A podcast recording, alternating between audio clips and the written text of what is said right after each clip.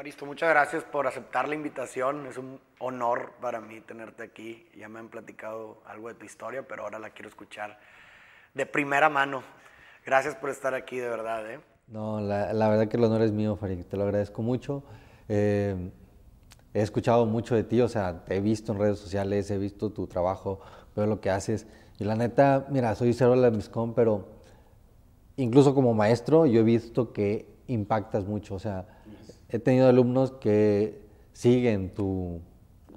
O sea, que empiezan con su podcast, que empiezan con su, sus videitos, o sea, y está chido, la neta, lo que has hecho, pues sí ha dejado, se ve, se ve que ha dejado marca. Gracias, y pues precisamente el propósito de este programa y que estés aquí es que quiero utilizar mi plataforma para que gente como tú, con, con una historia como la tuya, pueda trascender en la vida de muchísimas personas, que estoy seguro que sí será, y te voy a mandar los comentarios de la gente cuando lo vea para que veas la trascendencia, porque eh, estoy seguro que así será. Cuéntame un poco de ti, Evaristo, desde, desde, chico, tu historia, cómo fue tu infancia. Pues mira, la verdad que este, yo creo que fue una infancia bien bonita, o sea, la, la verdad yo soy de un pueblo, soy de un pueblo que se llama Tempal, Veracruz.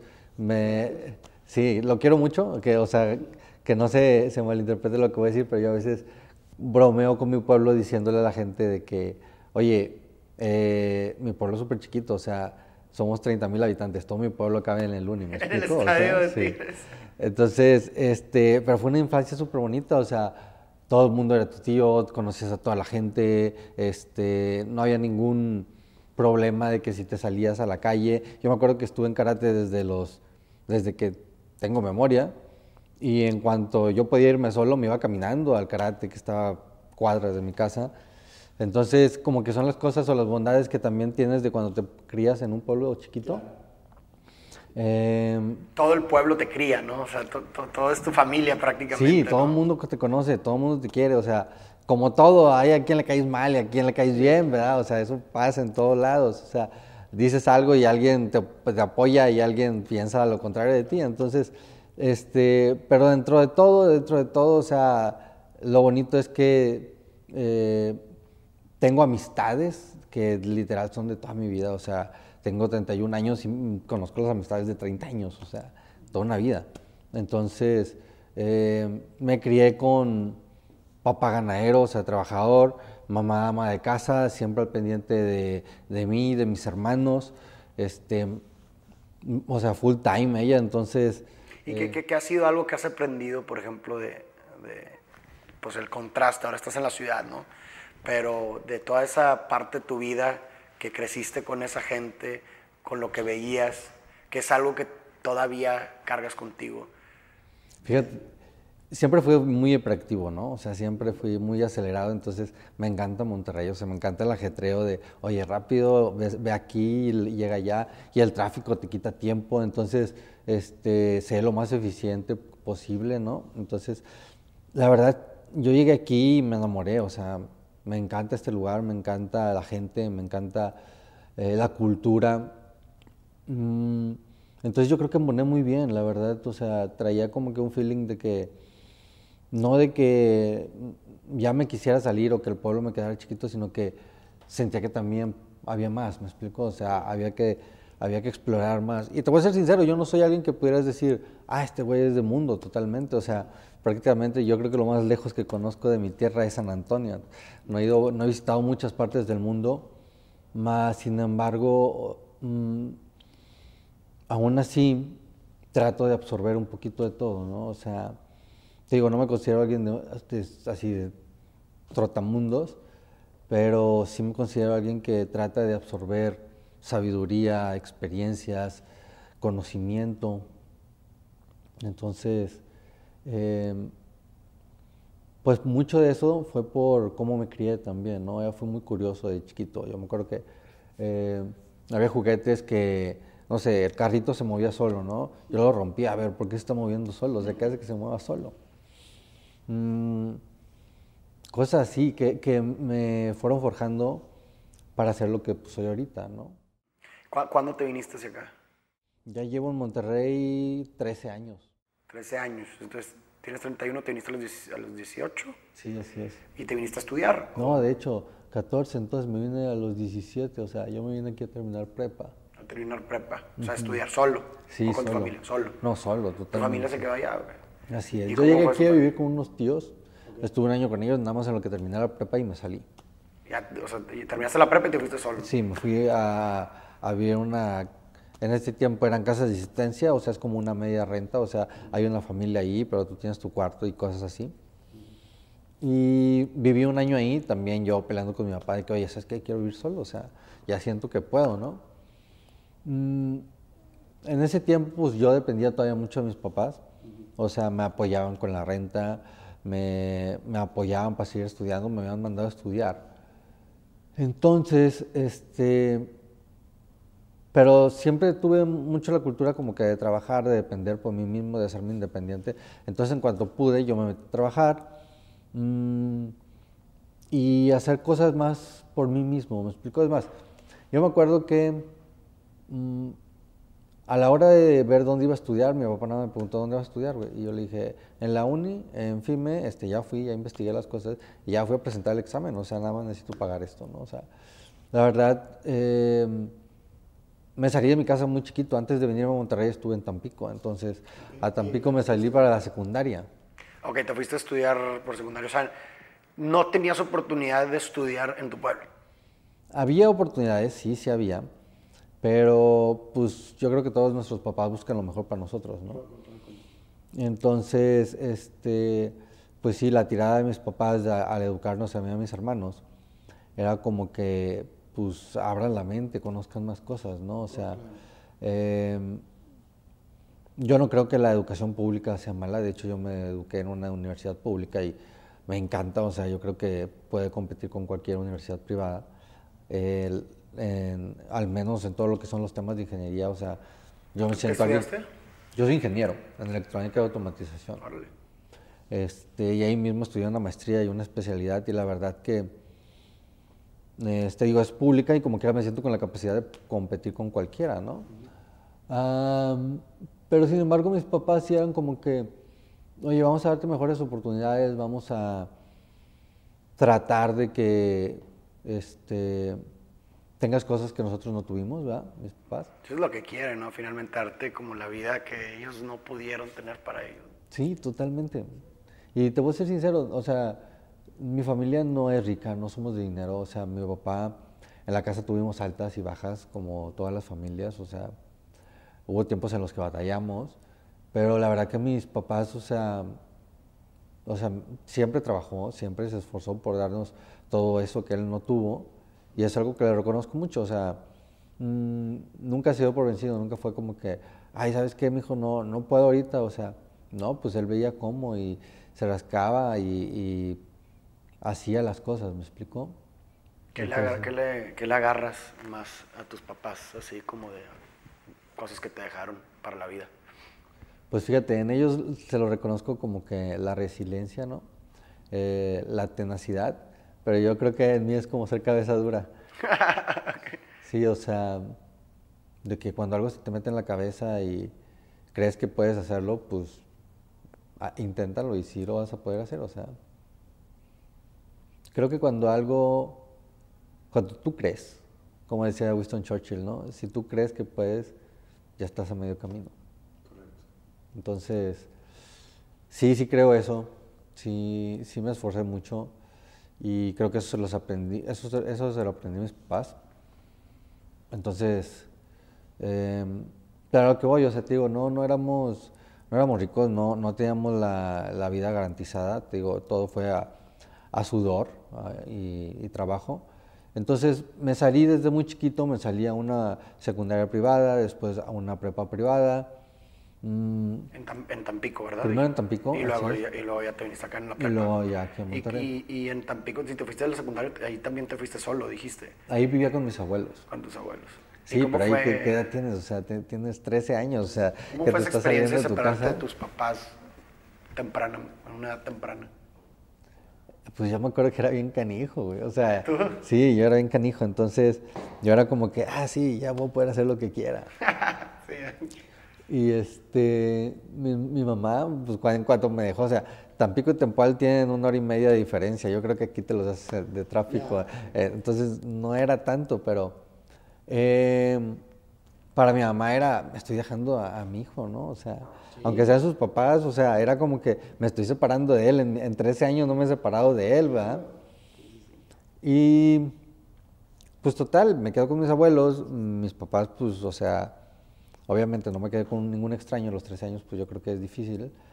Este, pero sí es muy diferente, o sea, de repente no estar en tu casa, no estar en las mismas reglas con las que te criaste eh, y que te den esa libertad a esa edad eh, se empieza a volver libertinaje, la, la, verdad, ¿no? O sea, yo cometí muchos errores.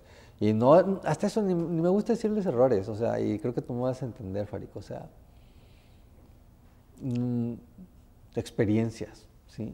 A fin de cuentas eso te forja, a fin de cuentas aprendes de ellas, o sea, qué, qué, qué triste que todo fuera nada más de una forma, porque pues no habría contraluz, Claro, no, y además cuando... O sea, eh, hay una cita que me gusta mucho de Pablo Diors que dice que es absurdo condenar la ignorancia del pasado desde la sabiduría del presente. O sea, porque nosotros, eh, la vida la leemos al revés, ¿no? O sea, nosotros eh, juzgamos un acto como bueno o malo dependiendo de sus consecuencias. ¿Cuántas veces no nos ha pasado que pasa algo aparentemente malo y después por las consecuencias decimos, no manches, fue lo mejor que me pasó, ¿no? O qué bueno que tomé esa decisión.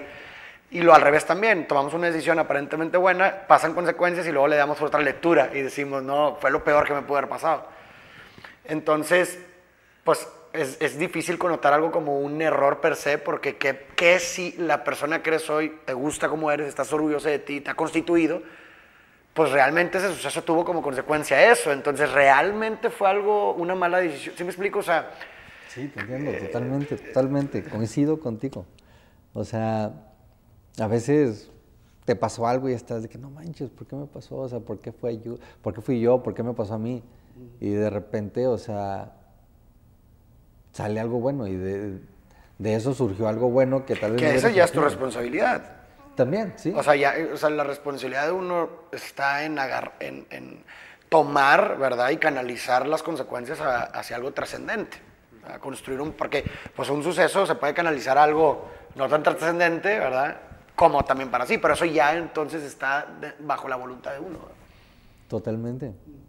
Sí, o sea, este es tu control, a fin de cuentas. Pues bueno, me decías, o sea, tomaste a lo mejor ciertas decisiones. Sí, que por ejemplo, a fin de cuentas, toda es una historia muy larga, pero puedo, puedo resumírtela en que, eh, pues imagínate, todo el tiempo, desde los 13 años, prácticamente, pues me salí de mi casa. Sí, viví con mis abuelos, sí llegué aquí a vivir con unos tíos, viví en casa de asistencia, pero a fin de cuentas no es el mismo seguimiento que te dan tus papás y empiezas a hacer cosas por ti mismo, empiezas a tomar decisiones por ti mismo. Eh, yo creo que desde muy chiquito, ahorita yo no tengo ningún problema con tomar decisiones, hay gente como que les da miedo el... Porque no tienen la experiencia. Sí, exacto. Y no, a mí se me hace muy fácil tomar una decisión, eh, como que evalúo rápidamente, ya sabes que, pues pros, contras, bueno, ni modo, o sea, pues es, el camino que hay que tomar, ¿no? Eh, pero, ah, te digo, para, no, para resumirte todas esas historias, sí, la libertad se empieza a convertir en libertinaje. O sea, empiezas a agarrar el pedo, empiezas a salir, a salir con raza, eh, saliendo de un pueblo, llegando a, Tampico, que para mí en ese tiempo era una metrópoli súper grande. O sea, conocer a la raza, llegar a una, a una me tocó que en la, en, la, en la, escuela donde yo estaba en Tempoal, siempre fui la generación más, más grande, ¿no? Porque fue un colegio que empezamos con, la, con los amigos de, de, ese tiempo. Entonces, conforme íbamos pasando de años, se abría un año nuevo. Conforme íbamos pasando de años, se abría un año nuevo, ¿no? Llegó a Tampico y pues había gente más grande, había gente con más experiencia y como que me empiezo a, rodear de gente tal vez mayor que yo. Eh, empecé a tomar muy joven. Eh, este, no me hice alcohólico ni nada, pero me gustaba la fiesta, me encantaba la fiesta. Salgo de, Tampico y me vengo para acá y cállate Monterrey, ¿no? O sea, antros por todos lados, o sea. Mm, y para esto, o sea, tampoco, te digo, tomé malas decisiones, terminé haciendo una prepa de cuatro años en lugar de dos años que hacen aquí y tres años que hacen en Veracruz. Le, digo a la raza, es que me gustó mucho la prepa. Quería quedarme. este, total, ponle que llego, llego aquí con una inercia muy similar, eh, entonces me empiezo a rodear de las mismas, de personas similares, empiezo a tomar acciones similares, pero ahora tal vez a mayor grado porque ya estás más grande, ¿no? O sea, eh, como bien dicen, o sea, mientras más grande el árbol, más dura la caída, ¿no? Entonces, estás más grande, cometes errores tal vez peores o no errores, sino que con más seriedad, o sea... Sí, con otro tipo de consecuencias, más, más, serias. Más serias, sí, exactamente, es la palabra. Y qué importante, eh, ahorita eso que mencionas, ¿no? De, de cómo el grupo de personas con las que te juntas tiene un, grado de influencia bastante fuerte y determinante en tu vida y en lo que tú haces, ¿no? O sea, y es cuando cobra sentido como esta cita de eres la suma de las cinco personas, o el promedio de las cinco personas con las que te juntas. Digo, yo sé que es como una, forma muy simplista de, de, decirlo, pero creo que esconde una verdad, ¿no? O sea, el ambiente te influye de regreso, te diseña de regreso, sí, ¿no? Sí, cierto. y luego entonces decías que... Aparte, estamos diseñados a formar tribus, o sea, o sea, totalmente. Entonces, por lo general tratas de, juntarte con gente con la que tú te pareces, o sea, y si dentro de todos ellos, o sea, todos se parecen en que tienen malos hábitos, pues, o sea... Exactamente. Pero también ahí se esconde también una especie de truco, ¿no? Porque también te puedes juntar con las personas como las que quisieras ser, güey. Claro, totalmente. Y ese es un truco que puedes aplicar para entonces que e, esa influencia repercute en ti y te conviertas en, ese tipo de persona. Exacto. Y por ejemplo es lo que predica mucho el mentoreo, ¿no? O sea, cuando quieres cambiar como que tus hábitos, o sea, tu, tu cómo eres en este momento, buscas a alguien como, como tú dices, como quieres ser. Exacto. Y empiezas a Una persona que admires, una persona que que haga las cosas que tú quieres hacer para que aprendes de ella. Exacto. Claro. Y empiezas a, este, como que adoptar sus hábitos, empiezas a ver, o sea, te abre el panorama. Es que se produce, se produce un proceso de aprendizaje.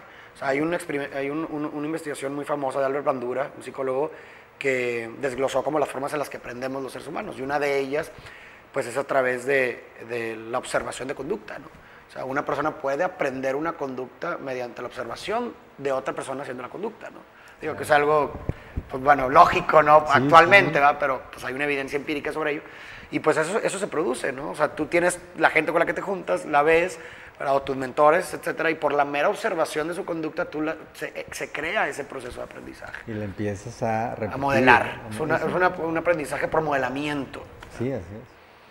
Y luego, bueno, me comentabas. Ah, total, este, pues bueno, al, total, ese tipo de circunstancias me llegan, me, me, llega, me llevan al día en, el cual tengo un accidente. O sea, yo no, siempre estuve en silla de ruedas, como tú me ves. Eh, yo tuve un accidente y precisamente fue resultado de todas las decisiones que en su momento tomé, me explico. O sea, eh, nadie me mandó a estar en el lugar donde estaba en ese momento, nadie me mandó a, si yo había tomado o no había tomado, todas esas fueron decisiones mías. Entonces, ¿qué sucede? Pues bueno, eh, estoy en una quinta, estoy con amigos, se me hace muy fácil echarme un clavado, pero dentro de toda la adrenalina que había ahí y, la fiesta y aquello, pues me aviento y ni siquiera me fijo a dónde me aviento, ¿no? Y me aviento el chapoteadero. Entonces cayó en el chapoteadero y pues siempre fui a hacer mucho deporte, siempre, la verdad, tenía buena, buena forma física, entonces sí brinqué muy alto y a la hora de caer mi cuerpo hace como que un giro raro, entonces mi cuello no lo soporta porque el, peso del cuerpo iba para un lado y el de la cabeza como el para otro, entonces el cuello se me fractura. Entonces me fractura el cervical número 6, por poquito también me, me pude haber desnucado. Y ahí yo creo que empieza una situación muy traumante, ¿no? O sea, un evento muy traumante para lo que fue mi vida y fue un parteaguas de un antes y después. Entonces, eh, el resultado de todo eso fue que la lesión me, me, lastima el sistema nervioso central o la columna que va en la columna espinal. Y entonces este, eso pues, da como resultado que, me, que quede paralizado el cuello hacia abajo, ¿no? O sea, estabas paralizado también en todo, tus brazos. Sí, todo, al principio yo estaba, yo estaba en una cama postrado. O sea, sí, en una cama postrado, ¿no? ¿Qué sentiste, güey? Pues al principio es como que un mal sueño, o sea, al principio no te la crees. Lo reniegas. O sea, yo creo una que... negación. Sí, claro. Es más, eh, tú estás en este rollo y me vas a entender súper bien. El, es un duelo y el duelo tiene sus fases. claro, sí, sí. O sea, tiene sus La negación primero, ¿no? Así es. Entonces ya al principio era, como dices, la negación. No, esto es un mal sueño. O sea, esto no está pasando. Mañana voy a abrir los ojos y voy a ver que es una pesadilla. Y de repente, pues, ya empieza a pasar el tiempo y, pues, no, no es una pesadilla, es tu realidad. Eh, yo creo que la, negación es una etapa que, que, dura mucho. Y más como que en esas circunstancias, porque te, te resistes a aceptarlo. Porque cuando piensas que si lo aceptas, ya perdiste, o sea, ya lo aceptaste y es como que te estás dando por vencido. O al principio sí yo lo veía, ¿no? O sea, si lo acepto, ya perdí. Si lo acepto, o sea, ya me ganó esto. Entonces, este, vienen más etapas, o sea, después de la negación, em, eh, está negociación, está, no me acuerdo exactamente, pero son cinco fases del duelo. Y literal, como lo dice el libro, o sea, yo la, seguía al pie de la letra. O sea, primero fue esta, luego fue esta, luego fue esta. Hay una etapa de negociación que es muy curiosa porque empiezas a hablar con, con Dios, con el universo, con todo aquel que te quiera escuchar y le dices, oye, ayúdame a que esto cambie, ¿no? Este, y voy a ser bueno, voy a ser mejor persona.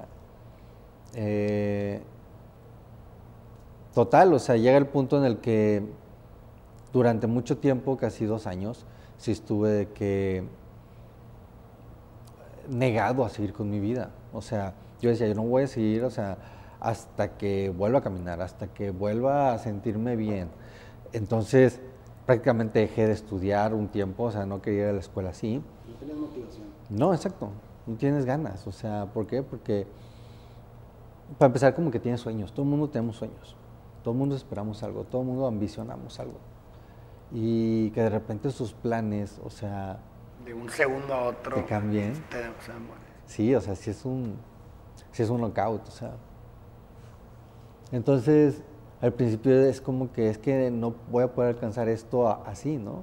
O sea, todos esos sueños como que están derrumbados y dices, no, pues, o sea, o me espero a que esto se componga o me busco otros sueños, ¿no?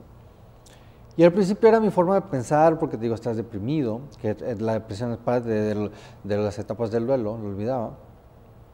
Y, pero llega un punto en el que dije, oye, no manches, llevo tantos días así, casi tantos años, sigo encerrado en cuatro paredes, el mundo no dejó de girar. O sea, como que también te cae el 20 de que, pues uno de repente como que a esa edad, o sea, cuando estás joven, digo, em, el accidente me pasó en el 2011, tenía 20 años. Este, entonces a esa edad como que te, te sientes el rey del mundo, ¿no? Y como que te, te, da un baño de humildad, o sea, realmente el mundo no gira en torno a ti. Realmente, o sea, eres una persona más y sí, puedes hacer mucho bien. Cualquier persona tiene en sus manos el hacer mucho bien o mucho mal, ¿sí? Depende de sus dones y cómo los utilice y muchas cosas. Eh, pero en ese momento... Eh, no sé, yo no pensaba en eso, yo lo único que decía era, pensaba en mí, pensaba en, mi situación y también me di cuenta que todo estaba entre, en mis manos y que no iba a depender de nadie más, o sea, nadie más iba a llegar conmigo y, de que, ándale papi, sal para adelante, ¿sí? O alguien iba a llegar conmigo y me iba a solucionar la vida con una varita mágica. Realmente nada más era mi responsabilidad. Dije, ya perdí mucho tiempo encerrado en esto de las cuatro paredes y ya me harté de sentir lástima de, mí, pues quiero salir adelante. O sea. ¿Cuánto tiempo duraste encerrado, sí? Yo creo que un año y medio. Un año y medio, güey. Un año y medio esperando como que todo cambiara, ¿no? ¿Y qué fue lo que hizo que dijeras voy a enfrentar esto y salir adelante? ese baño de humildad, el que te cayera ese balde de agua fría de que, oye, la vida sigue. Cuando pasó mi accidente, mis amigos iban prácticamente todos los días a verme, ¿no? Este, nunca dejaron de estar al pendiente, pero de repente pues veo que su vida sigue, tienen novia, o sea, eh, incluso unos se casaron, tuvieron hijos. La vida seguía y yo pues seguía postrado en una cama, negado a, a seguir con mi vida. Entonces dije, no, no puedo estar así, ¿no? O sea, regreso, termino de estudiar, o sea, sigo con los estudios, termino de estudiar, eh, empiezo a lidiar ya con lo que es una discapacidad y empiezo a... Cuando superé ya es, esos, ese, ese, esa fase de aceptación que yo creo que fue la más difícil, Farid. O sea, el hecho de... Aceptar, aceptarlo. en términos con la realidad. Sí, exactamente. Que uno cree que aceptar es pasivo en el sentido de que la gente cree que cuando aceptas algo necesariamente significa que estás de acuerdo con qué pasó, que no vas a hacer nada al respecto, ¿verdad? que apruebas que haya pasado, ¿no? Cuando realmente es que la aceptación conduce a la resolución de la situación. Porque, por ejemplo, uno no se pone una venda si niega la existencia de la herida. Tú te pones una venda aceptando el hecho, reconociendo el hecho de que hay una herida. Y así inicia el proceso de superación de la herida. De la misma forma, la aceptación no significa pasividad, ¿verdad? No voy a hacer nada al respecto, significa reconozco que la realidad es así, que no puedo perder el tiempo en aquello que no puedo cambiar y ahora me pongo en una mejor posición para darle una oportunidad a lo que sea que sigue, que me parece que esa fue como prácticamente tu historia, ¿no? Llegaste a ese punto, dijiste, oye, el mundo sigue, llegaste, caíste en términos con realidad y dijiste, miraste el vacío y dijiste, digo, miraste el abismo y dijiste, le doy, es hora de darle una oportunidad a lo que sea que sigue y no me voy a cobardar de las consecuencias de ello, ¿no? Totalmente, o sea, haz de cuenta que llego a ese punto, el que tú mencionas, en el que digo, oye, pues no hay nada que pueda hacer, o sea, si quiero salir adelante lo tengo que hacer así. Entonces pensé, ok, ya ni modo, me tocó, esta es mi realidad. Como, como tú dices, o sea, pensaba que era una, una forma de aceptarlo, nada más era pasivo y decir, bueno, ya ni modo, ahí, voy y como la vida fluya, ¿no? Pero no, la forma en la que lo decidí fue, ok, tengo una discapacidad, ya no puedo caminar, correr, hacer varias cosas. Va a ser esta la realidad, pero va a ser en mis términos, ¿sí? O sea, ¿cómo te lo explico? O sea, sí como que di el paso adelante y saqué el pecho y dije, ok, ni, me toca estar en esta silla de ruedas, en esta silla de ruedas, pero voy a estar en esta silla de ruedas en mis términos, con mis reglas. Yo voy a tomar, eh, cuando a tomar las riendas de, esta situación. En, en, la evolución de las culturas y en este... Eh, el análisis de los conflictos se le conoce como dialéctica, ¿no? Y es en el momento en el cual la tesis se encuentra con la antítesis. Una síntesis. exactamente. Entonces, mi, tesis era este, la realidad y la antítesis era lo que yo no quería. O sea, o el fantasma de esa realidad que no quería vivir. Entonces, al enfrentarme y de verdad darle la cara, pues resulta el nuevo, el nuevo, la nueva realidad, ¿no? El nuevo eh, esas nuevas aspiraciones, sí, ese nuevo mundo. Entonces, como que también obviamente me motivó mucho mi familia porque pues los veía ellos sufriendo. Eso también me ayudó a sacar el pecho porque decía, pues no quiero ver a mi familia sufrir, ¿me explicó? No quiero ver a mi mamá triste pensando que mi vida se acabó. Eh, cuando pasó mi accidente, ellos tuvieron que venir a vivir acá, dejaron su vida allá en Tempoal, entonces para venir a cuidarme porque, pues, como te platico, estaba paralizado el cuello, se bajó. Y como que mi calidad de vida en Tempoal iba a ser muy difícil porque pues, la situación de que estaba delicado en ese momento, o sea, ahorita cero estoy delicado, pero en ese momento después del accidente, es más, tuve collarín de esos rígidos como ocho meses porque mi cuello estaba muy frágil. Entonces, eh, tipo cualquier cosa grave, cualquier situación, no había una buena atención allá. Entonces eh, lo más viable era que me quedara aquí, ¿no? Entonces ellos se tuvieron que venir y yo los veía aquí sin hacer nada, o sea, prácticamente nada más cuidándome. Y yo dije, eso no es, vida para ellos y no es lo que quiero para ellos. Entonces necesito salir yo adelante para que ellos vean que yo puedo. Y total, ha sido un viaje largo, pero me ha dado gusto al lugar o el momento en el que estoy ahorita, ¿no? No ha sido fácil, no ha sido fácil. Y yo creo que muchas veces como que también, fíjate, te voy a platicar algo que no me gusta. Eh, muchas personas creen que por el hecho de, hacer varias cosas o, de vivir como cualquier otra persona y estar en silla de ruedas es de aplaudirse.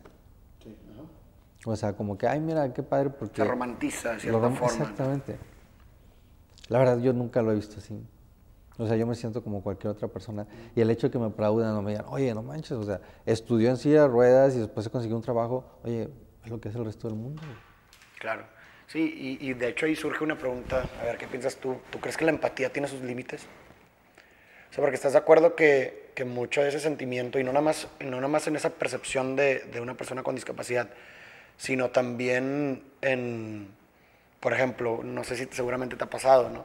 Que estás en, alguna, en, algún lugar y demás y como que alguien quiere hacer algo por ti que realmente tú puedes hacer. Entonces, y, y, eso es consecuencia de una empatía, de cierta forma. Yo te pregunto, ¿tú crees que la empatía tiene sus límites? Porque pues el hecho de que hagan cosas que tú puedes hacer te perjudica más que lo que te beneficia. ¿no?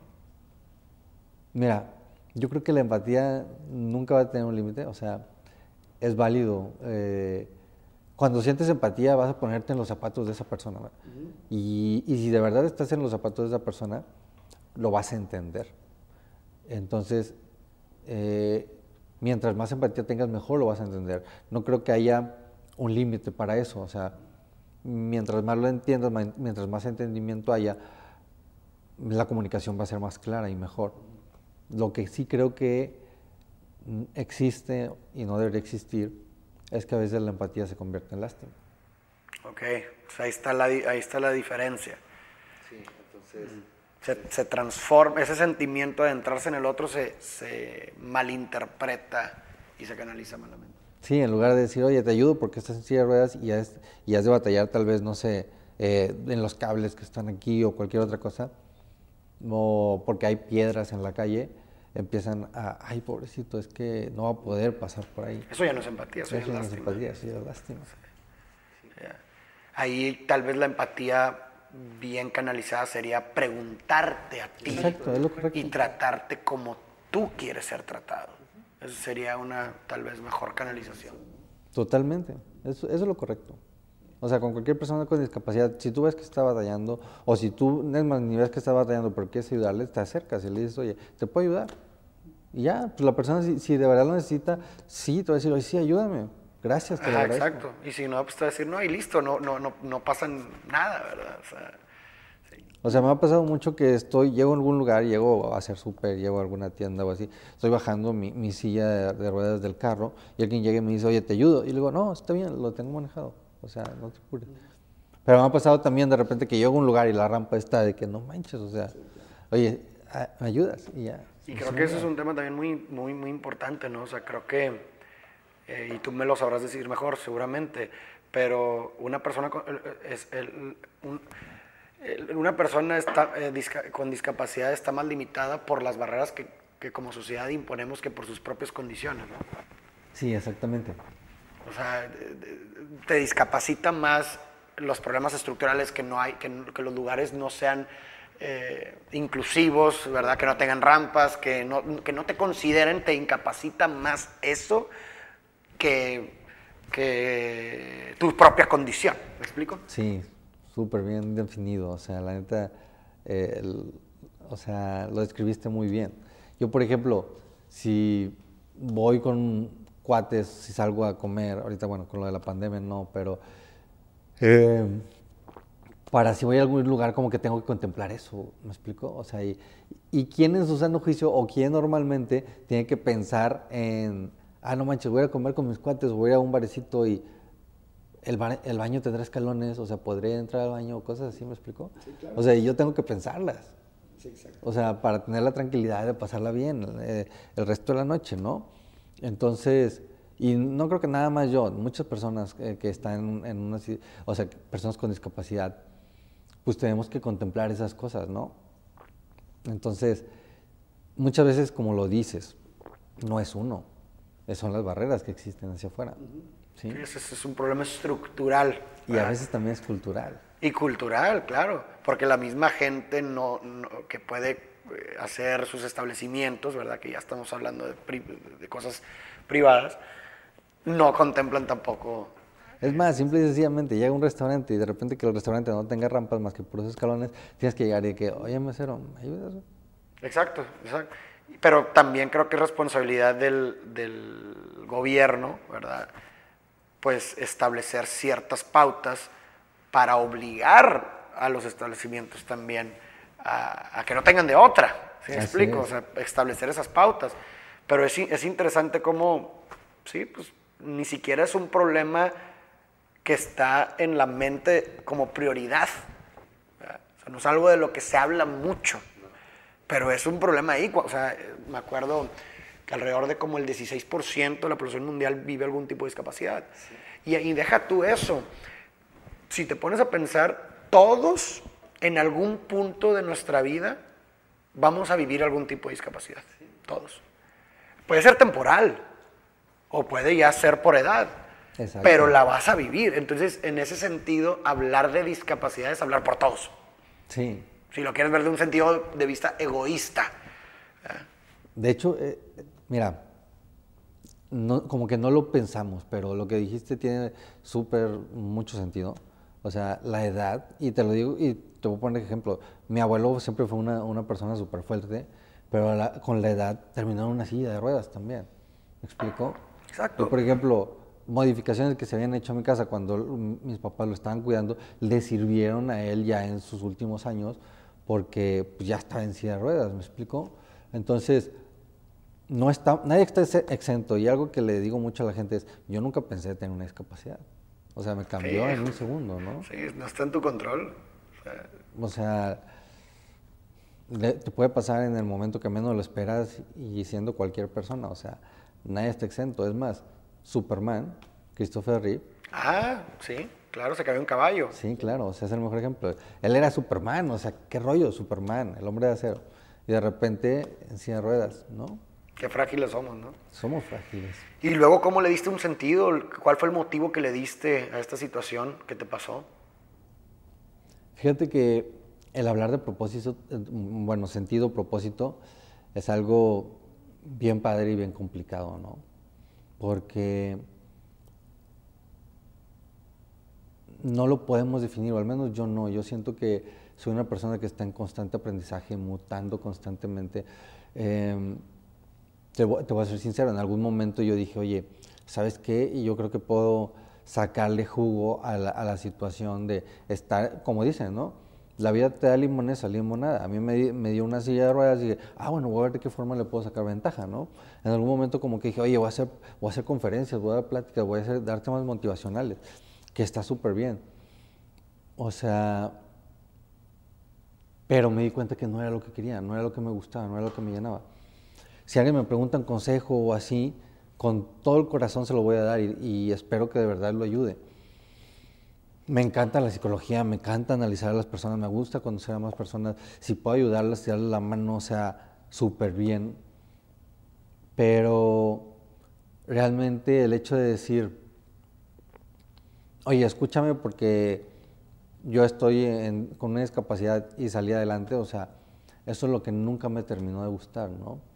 O sea, porque como te digo, no, nunca sentí que estuviera haciendo algo extraordinario. ¿Sí? ¿O será que me exijo mucho? No sé. La cosa es que, para mí es, estoy haciendo lo que me toca, estoy haciendo lo que muchos hacen, estoy haciendo lo que, tal vez no lo que muchos hagan, no, estoy mal ahí. Las personas con ambición hacen, ¿sí?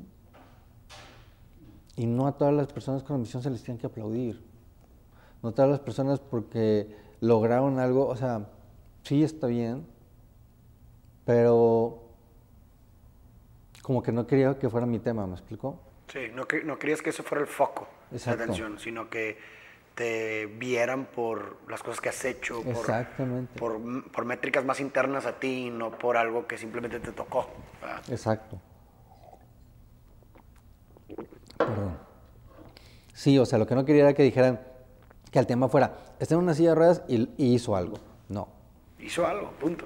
hice algo, logré algo. O sea, sí cuando, o sea, también hay que aplaudirse y hay que echarse porras uno mismo. Entonces, si haces algo que, que fue importante, que vale la pena, eso sí, me lo reconozco, eso sí, este, eh, yo mismo como que digo, chido, ¿no? Pero si nada más es porque a la gente le parece bonito que la, que la gente con discapacidad se supere, estam- desde ahí estamos mal, ¿no? Todos debemos de superarnos, todos debemos de tener ambición, todos debemos, este, como que querer más, ambicionar más, eh, querer mejorar cada día, o sea, eh, hay una frase, y creo que la tengo en mi Instagram, que, que dice, la mejor forma de cambiar al mundo es cambiarse uno mismo. Entonces, eh, me preguntas qué es lo que le ha sentido a mi vida, qué es esto, esto del propósito. Eh, realmente todavía no lo descubro. O sea, te digo, en algún momento pensé que era dar pláticas, en algún momento este, pensé que todo mi core era este, pues mejor ser un buen maestro, eh, enseñarle algo a mis alumnos, como que marcar la diferencia de esa forma. Eh, pero todo cambia, todo se transmuta. De repente llegas a un lugar y dices, no manches, me- esto me está cambiando la, la forma de ver el mundo y creo que por aquí va, ¿no? En algún momento también eh, estuve en grupos de voluntariado, una fundación con, que hizo mi familia, entonces eh, hay de todo un poquito, o sea, intentas eh, ver dónde está eso, eso que la gente dice, el ikigai, ¿no? El, este, lo que te da la razón de estar aquí, ¿no? Pero al menos en este punto de mi vida, eh, ese propósito es seguir reinventándome, ¿me explico? Mm, tal vez parezca egoísta, pero hay, es que hay momentos en tu vida en que debes de pensar en ti, qué te falta, qué te falta para realizarte. O sea, porque a fin de cuentas es de donde viene la felicidad. Eh, cuando tú te sientes realizado, es cuando de verdad te sientes pleno. Está muy bonito ayudar a otras personas, está muy bonito eh, ver que le cambiaste el día a alguien. Eh, pero eso, eso, eso puede ser momentáneo, o sea, mientras estás viendo la huella que dejaste o el, o el impacto que causaste. Pero si después llegas a tu casa y no sientes ya eso, pues o sea, no, no es algo duradero, ¿no? Entonces, em, digo, puede ser como que medio egoísta, pero sí creo que ahorita es como que reinventarme, eh, descubrir, crecer. Digo, yo también coincido en que el, el significado es algo que está en constante movimiento, ¿no? O sea, somos personas que cambiamos con proporcionalmente a las experiencias que vivimos, al contraste de las experiencias que vivimos y por consecuencia no puedes como pensar que el significado o el sentido que le das a las cosas vaya a ser algo fijo si tú estás cambiando. Pues naturalmente tu sentido puede cambiar también, porque ves las cosas de diferente forma dependiendo de lo que vivas. ¿no? Entonces, yo también me identifico con esa idea y, y finalmente, pues tal vez lo que hiciste en ese momento que pensaste sí te daba un motivo en ese momento. Y a lo mejor, en- a lo mejor ya te diste que no, pero gracias a eso, no es, gracias a eso ahora vas a encontrar otro motivo que fue, o sea, que es consecuencia de haber estado ahí, ¿no? O sea, no, no es como que fue en vano, si me explico, sino Sí, cada cosa te lleva. O sea, por ejemplo, yo creo que ahorita lo que platicábamos antes de entrar a cámaras, o sea, de que ya, ya llevas tiempo con todo esto y yo creo que al principio, o sea, lo descubriste, descubriste que era esto era lo que esto es lo que te gustaba, esto era lo que te daba como que ese sentimiento de, de sentirte tú Realiza- realizado. Realización, o sea, que es. resolvía el problema de tu existencia, ¿no? De estar aquí, ¿verdad? O sea, y creo que todos necesitamos de cierta forma un problema que nos resuelva el problema de la existencia, ¿no? O sea, el ser un instrumento de cambios positivos, el que tu vida sirva para ayudar a otros, pues de quieras que no es un problema, algo que hay que resolver, pero que simplemente está sobre otro problema que es el problema de nuestra existencia, de dar, de dar, es un problema que le ha sentido a estar aquí. De otra forma sería insoportable vivir, güey. Exactamente. Insoportable. no tendrías razón. Y qué triste, ¿no? O sea, qué triste que no tengas razón. Sí, pues sería angustiante. Yo, yo creo que, eh, de, hecho hay una cita de Frank que dice, ¿no? Que la vida, no se, la vida solamente se vuelve insoportable no por lo que vivas, sino por la falta de significado de lo que vives. Víctor Frank. Víctor Frank. Así es. Y creo que va por ahí, ¿no? O sea, la vida en sí también se vuelve insoportable cuando no somos capaces de encontrar un motivo o algo que resuelva ese, ese, ese, vacío existencial, ¿verdad? Que está ahí en el fondo. Mira, yo creo que me identifico mucho contigo por lo que acabas de mencionar. Cuando no hay problemas es como que, a ver, ¿qué, onda? ¿Qué, rollo con esto? que aquí hay algo raro, ¿no? O sea, porque como que necesitamos algo que arreglar, algo que sacar adelante, necesitamos eh, movernos, o sea, las cosas, las problemáticas, las situaciones, el enfrentarlas ya cuando estás como que eh, de, de las personas como, pues como nosotros, y espero que haya muchos que quieren más, cuando todo está quieto es como que hay incomodidad, ¿sí? O sea, nos gusta que estén las cosas en movimiento. Nos gusta que las cosas, bueno, al menos, no sé, digo, no quiero hablar sin, nada más así. Igual te sientes identificado, igual no. Pero a mí sí me gusta, o sea. somos seres deseantes, por condición somos seres deseantes, deseamos las cosas, ¿no? Y lo podemos ver. Logras un objetivo y ¿qué pasa un momento después?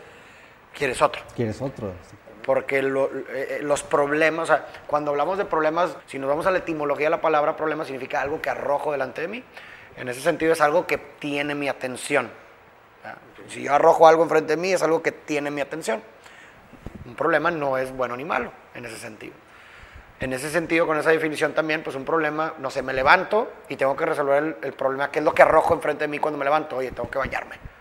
Es un problema que tengo que resolver. Y después de bañarme, ¿qué arrojo enfrente de mí? A ir a desayunar. Entonces, esos son problemas. Todo nuestro día está lleno de problemas que vamos resolviendo. Pero que esos problemas son los que nos hacen, ¿verdad? Eh, o nos dan el motivo de, de realizar las actividades y las cosas.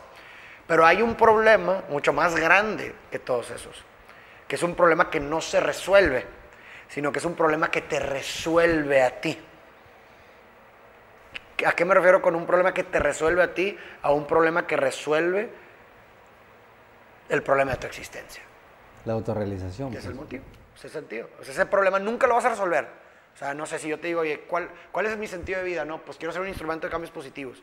Pues ese es un problema que tiene mi atención, pero es permanente, dura toda una vida. Nunca va a llegar un punto en donde diga, ah, ya resolví el problema de ser un instrumento de cambios positivos. No, pues es algo que nunca acaba. Siempre vas a poder hacer algo más por alguien. ¿Me explico? Entonces, en ese sentido, si te fijas, es un problema que no se resuelve, sino que me resuelve a mí, porque me da sentido a mí. Claro. En ese sentido, todos necesitamos de un problema que nos resuelva a nosotros. Totalmente. Por ejemplo, trata de levantarte todas las mañanas con un propósito.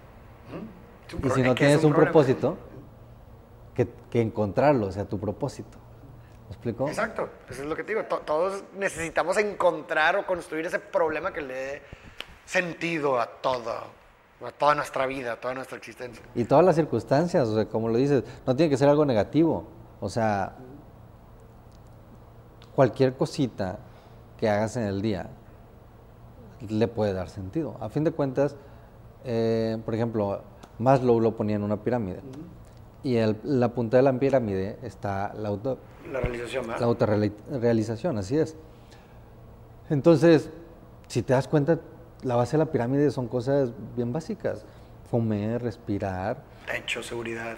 Techo, seguridad, relaciones, este, amistades, círculos, eh, sentirte que lograste algo. Y al, al último está la autorrealización. Entonces, para llegar a eso, claro, tienes que pasar por cosas tan banales como lavarte la boca. Exactamente, sí, sí, sí, que son cosas que ocupan tu atención, ¿verdad? Y luego, total, pues, eh, volviendo a, te graduaste, ¿verdad? Con, enfrentaste esa situación, con, consideras que ya has llegado al punto en el que has normalizado completamente tu condición? No, no, no, no he llegado a ese punto. todavía tienes todavía, altibajos. Sí, o sea, ah, bueno, de, de, la situación en que estén en discapacidad, pues no, ya no es tanto eso, o sea, sino que yo creo que todavía puedo optimizar más, ¿me explico? O sea, todavía puedo... Mm, hay margen para mejorar la calidad de vida, hay margen para, este, por ejemplo, sigo, en silla de ruedas, sigo con algunas limitaciones de movimiento, pero sigo siempre trabajando, haciendo ejercicio porque quiero estar más fuerte. ¿Por qué? Porque quiero depender menos de las otras personas. O sea, cuando yo empecé a manejar, yo no podía subir la silla a mi carro. Entonces, eh, siempre tenía, necesitaba que alguien me ayudara a subirla, ¿no? Entonces, por ejemplo, ahí fue como que sigue trabajando, sigue haciendo más fuerza hasta el momento que puedas subir y bajar tu silla. Cosas así, ¿no? O sea, ya soy independiente, pero sin embargo puedo ser como que normalizarlo más, ¿me explico? O sea, si puedo si puedo bueno, es que la mejora es continua, también ahí vamos a otro punto, o sea, todo se puede mejorar, ¿sí? Todo, o sea, eh, el cómo hablas, el cómo te expresas, el cómo lo que dices, qué tanto conoces, la sabiduría, la experiencia, o sea, tú sigues viviendo cosas y vas mejorando, tú sigues, eh, imaginemos un cuerpo o sea, de cualquier persona, ¿no? Si está este, chubby, por así decirlo, y quiere mejorar su físico, mientras lo trabaje va a mejorar, va a seguir mejorando, entonces todo es mejorable. Em, resumiéndolo, o sea, no he llegado a normalizarlo porque creo que todos podemos mejorar. Si me preguntaras, Evaristo, ¿eres el hombre que quieres ser ya? O sea, ¿te sientes realizado? La verdad, te, te diría, no. O sea, estoy bien, soy feliz, pero no soy ni siquiera la mitad del hombre que quiero ser. Mm, aún me falta mucho por aprender, eh, me falta mucho por crecer. Entonces, ahí ando, ahí vamos. Y yo creo que, que me entiendes, ¿no? O sea, yo sé que lees mucho, yo sé que escuchas mucho. Eh, entonces, tenemos esa ambición por crear la mejor versión de nosotros, ¿no? Claro, sí, completamente. Y luego te, te fuiste, a, das clases, ¿verdad? En, en, la universidad, clases de ingeniería también. Así es, ahorita estoy trabajando en la Facultad de Ingeniería Mecánica y Eléctrica. Este, trabajo como ingeniero de investigación y desarrollo en una empresa, en Prolec. Eh, los fines de semana también daba clases, colaboro en ocasiones con, digo, mi familia dio una fundación, Fundación Manos Unidas. Eh, pues tengo mis propios proyectos personales, ¿no? Ahí emprendiendo, cosas así. Eh, me sigo reinventando, o sea, sigo viendo. Eh, para algunos tal vez el, eh, la, meta pueda ser, oye, yo, quiero un puesto en una empresa, pero mm, creo que hay más, hay más en la vida, o sea, no nada más todo es trabajar, no nada más todo es este tampoco espiritualidad, o sea, hay un, debe haber un balance entre todo y, encontrar cosas que te hagan feliz, ¿no? O sea, em, entonces, mira, yéndonos por ahí, siguiendo ese orden de ideas, sí me, sí me siento realizado como estaba hace unos años, te digo, prácticamente nunca pensé que ni siquiera fuera a terminar la escuela y ahorita he, logrado muchas cosas que antes de mi accidente quería. ¿Me explico? O sea, antes de mi accidente te, te platiqué, ¿no? De que pensaba que mis sueños ya no los iba a poder alcanzar. Bueno, ya los alcancé y ya, ya incluso superé varios de ellos. Pero ahora toca soñar otra vez, ¿no? Ahora qué sigue, ahora para dónde vamos, ahora dónde me muevo. Y los sueños se reconfiguran tampoco hay que aferrarnos siempre al mismo sueño, siempre pueden reconfigurarse, ¿verdad? Y no pasa nada, no pasa absolutamente nada. Y, digo, qué chido conocer esa mentalidad y cómo has afrontado eh, pues, todo lo que te ha tocado vivir. Y yo te quisiera preguntar, ya para pues, casi, casi concluir, pero si tuvieras de frente a Evaristo de la edad del accidente, ¿qué le dirías en este momento? yo creo que de entrada le daría unos buenos apes.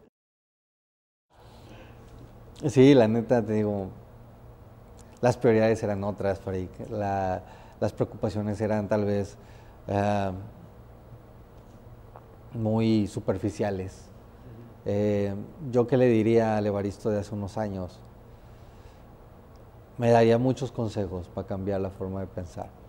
O sea, prácticamente, en esencia uno nunca cambia, ¿sí? En esencia nos mantenemos siendo siempre el mismo, pero, o al menos yo creo eso, porque te puedo decir, no cambió el Evaristo que era antes, pero sí maduré y maduré a fuerzas. ¿Te modificas?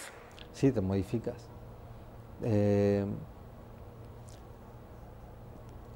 pero en esencia la persona que era, la persona con la que era con mis amigos, la persona que era con mis papás, este, sigue, sigue permaneciendo, ¿no? Pero, pero, perdón. Este.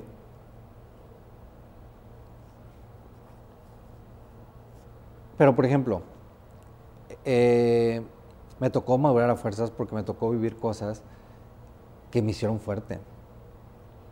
Hay otra frase que no, no, recuerdo dónde la escuché, la verdad. Soy malo para las memorias, pero hay frases que sí se me quedan, ¿no? Y esta frase dice que no sabes lo fuerte que eres hasta que ser fuerte es tu única opción. Antes de, mi accidente, haz de cuenta que a mi familia nos llovió sobre mojado. O sea, mi papá tuvo una orden de arresto, después secuestraron a mi papá, después viene lo de mi accidente. Este, cuando iba saliendo de mi accidente hubo complicaciones con las operaciones. Entonces, eh, como que fue una e-, época de que a todos nos llovió sobre mojado, estaba muy, muy, ¿cómo te pudiera decir? Como que el ambiente de que a ver qué sigue, ¿no? Eh, y todo eso, pues me hizo duro, ¿sí? Ahorita no, a veces muchas personas como que mm, pudieran interpretar que soy frío o de sentimientos como que muy duros. Y realmente no, o sea, disfruto mucho mis sentimientos. Cuando es dolor, es dolor. Cuando es felicidad, es felicidad. Hay que abrazarlos, o sea, hay momento para todo. Pero sí siento que soy, o sea, que todo eso me dio mucha inteligencia emocional. Me hizo muy estoico, más racional. Entonces creo que me estoy saliendo por la tangente, pero resumiendo lo, la pregunta que, me dijiste, eh, ¿qué le diría a Evaristo? ¿Qué consejo le daría? Pues para empezar, le diría que pusiera en orden sus prioridades. ¿sí? Em, que aprendiera a valorar el, el, el ahora, el presente. En ese momento uno es, es falso cuando dices el, el, YOLO a tus 20 años o el Carpe Diem. O sea, es, es, falso. Realmente todo, todo lo estás haciendo porque estás esperando un resultado. Una recompensa. Sí, una recompensa. O sea, ¿por qué, por qué, no sé, por qué te quieres creer el más cool de la fiesta? ¿Por qué quieres que todo el mundo te voltee a ver? Realmente no es nada más por vivir ese momento, es porque quieres disfrutar después la emoción de ser, de ser ese. ¿sí? Entonces, eh, me daría esos consejos, ¿no? Eh, yo creo que muchos más, o sea, desde las relaciones, desde las amistades, pero eso viene con la vida. O sea, todos pudiéramos decirle consejos sobre eso a, a nuestro yo más joven. Pero yo creo que, más que nada, eh, que valorara. Que valorara, o sea, las prioridades. Muy, haría mucho hincapié en las, en las prioridades porque, te digo, fue, fui muy superficial en, ese tiempo. O sea, mis intereses eran la fiesta, ser popular, el que todo el mundo me conociera, mm, verme cool, verme chido. Y creo que un buen mensaje también, me, me puse a pensar cómo las decisiones que tomas en una edad como esa, o sea, de joven, adolescente, repercuten en el resto de tu vida, de formas en las que no dimensionas. Entonces, creo que un buen mensaje a lo mejor para algunos de los adolescentes que quizás nos pudieran estar viendo, pudiera ser precisamente lo que tú dices, o sea, un, un reenfoque de prioridades en el sentido de que lo que sea que hagas hoy va a repercutir de formas que no dimensionas toda tu vida después. Y eso es algo, muy, eso es algo que en el momento no lo ves. en, esas edades, como tus prioridades son diferentes, no lo ves y, y tratas, buleas a otras personas y te vale madre eh, ciertas cosas, ¿verdad?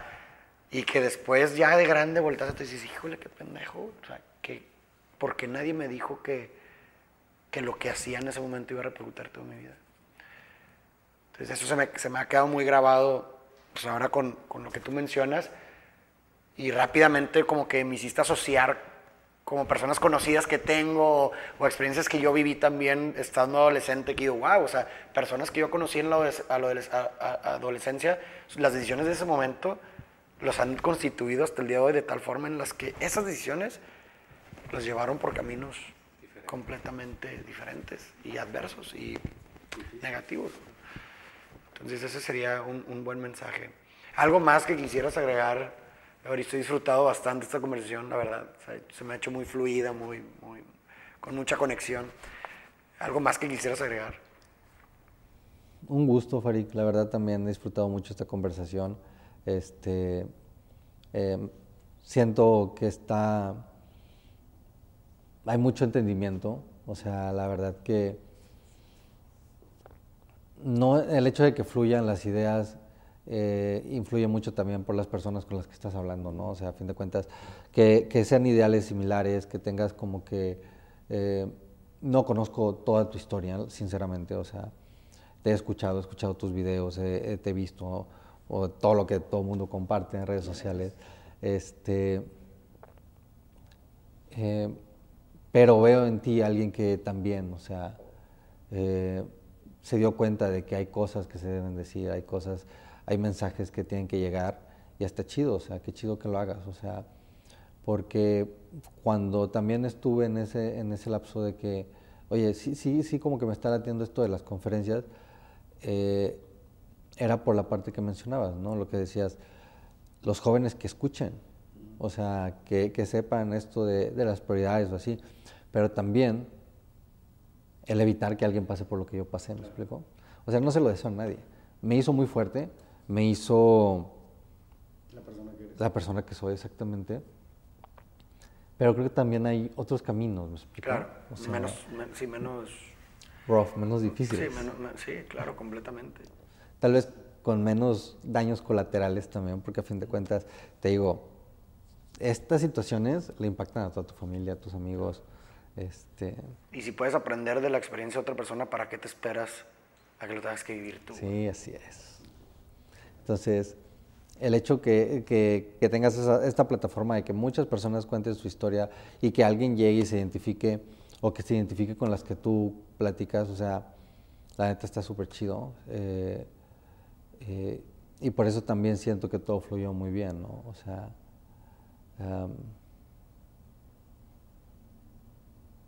como que en el mismo canal. Sí, coincido completamente, mi Bristo pues gracias de verdad por, por abrirte, por compartirnos, por compartir lo esencial de ti. Gracias a toda la gente que nos escuchó. Espero que, bueno, no espero, seguramente van a encontrar muchas cosas útiles de esta conversación. Y pues ahí nos dejan sus mensajes. Si les gusta este contenido, eh, dejen sus comentarios. Ayúdenos, ayúdenos a vencer el algoritmo para que este tipo de historias trasciendan. Y nos vemos a la próxima.